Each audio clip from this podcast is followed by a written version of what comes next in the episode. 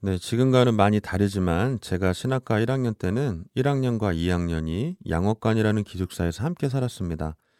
3학년 이상부터 사는 다른 기숙사들과는 다르게 자체적으로 성당을 가지고 있지 않아서 저희끼리만 따로 떨어진 대성당에서 성모일도와 미사를 봉헌해야 했습니다. 그래서 양옥관에는 신학생들이 따로 기도할 수 있는 명상의 방이라는 성체 조배실이 마련되어 있었습니다. 보통은 묵주기도와 끝기도를 끝낸 저녁 8시 이후에 개인적으로 기도할 사람들이 성체 조배실을 이용하였는데 저도 그 중에 한 명이었습니다. 처음으로 성체 조배실에서 기도를 할 때였는데요.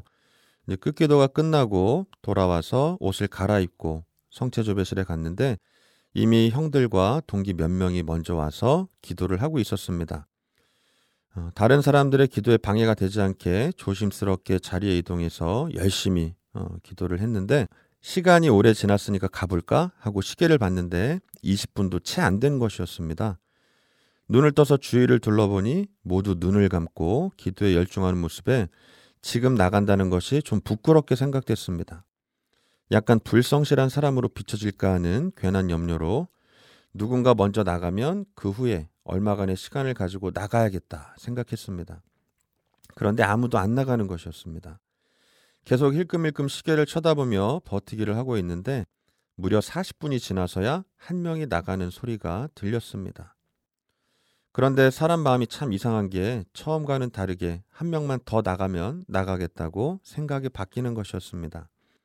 저도 모르게 사람들의 시선이 신경 쓰이기 시작한 것이죠. 그 누구도 기도 중에 저를 신경 쓰지 않았을 텐데 제가 만든 사람들의 시선이라는 것이 저를 기도하는 척하게 만든 것입니다. 다음날 한 선배가 사람들 앞에서 오, 나뚱, 어제 기도 열심히 하던데? 이 말에 순간 우쭐한 마음이 들기도 했지만 솔직하지 못한 모습이었기 때문에 그날부터 제 스스로 만족한 시간에 다른 사람들보다 먼저든 아니든 기도를 마치고 자신 있게 나갈 수 있었습니다.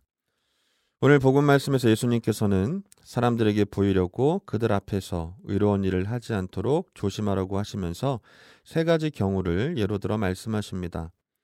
그것은 자선을 베풀 때는 오른손이 하는 일을 왼손이 모르게 하고 기도할 때에는 골방에 들어가 문을 닫고 하며 단식할 때는 머리에 기름을 바르고 얼굴을 씻어 단식한다는 것을 사람들에게 드러내 보이지 말라는 것입니다.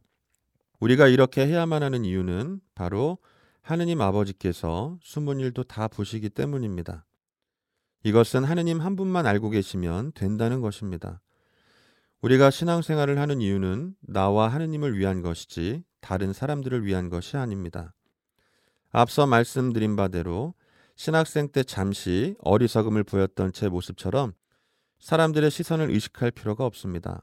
반대로 나에 대한 사람들의 시선을 즐길 필요는 더더욱 없습니다.